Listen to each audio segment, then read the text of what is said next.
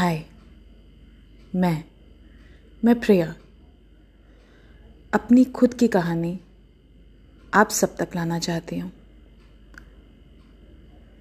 कोई ग्रेट कहानी तो नहीं है बट हाँ कुछ तो है मेरी कहानी में, जो मुझे अपने आप से और प्यार करने पर और अपने आप पे गर्व करने पर मजबूर करता है।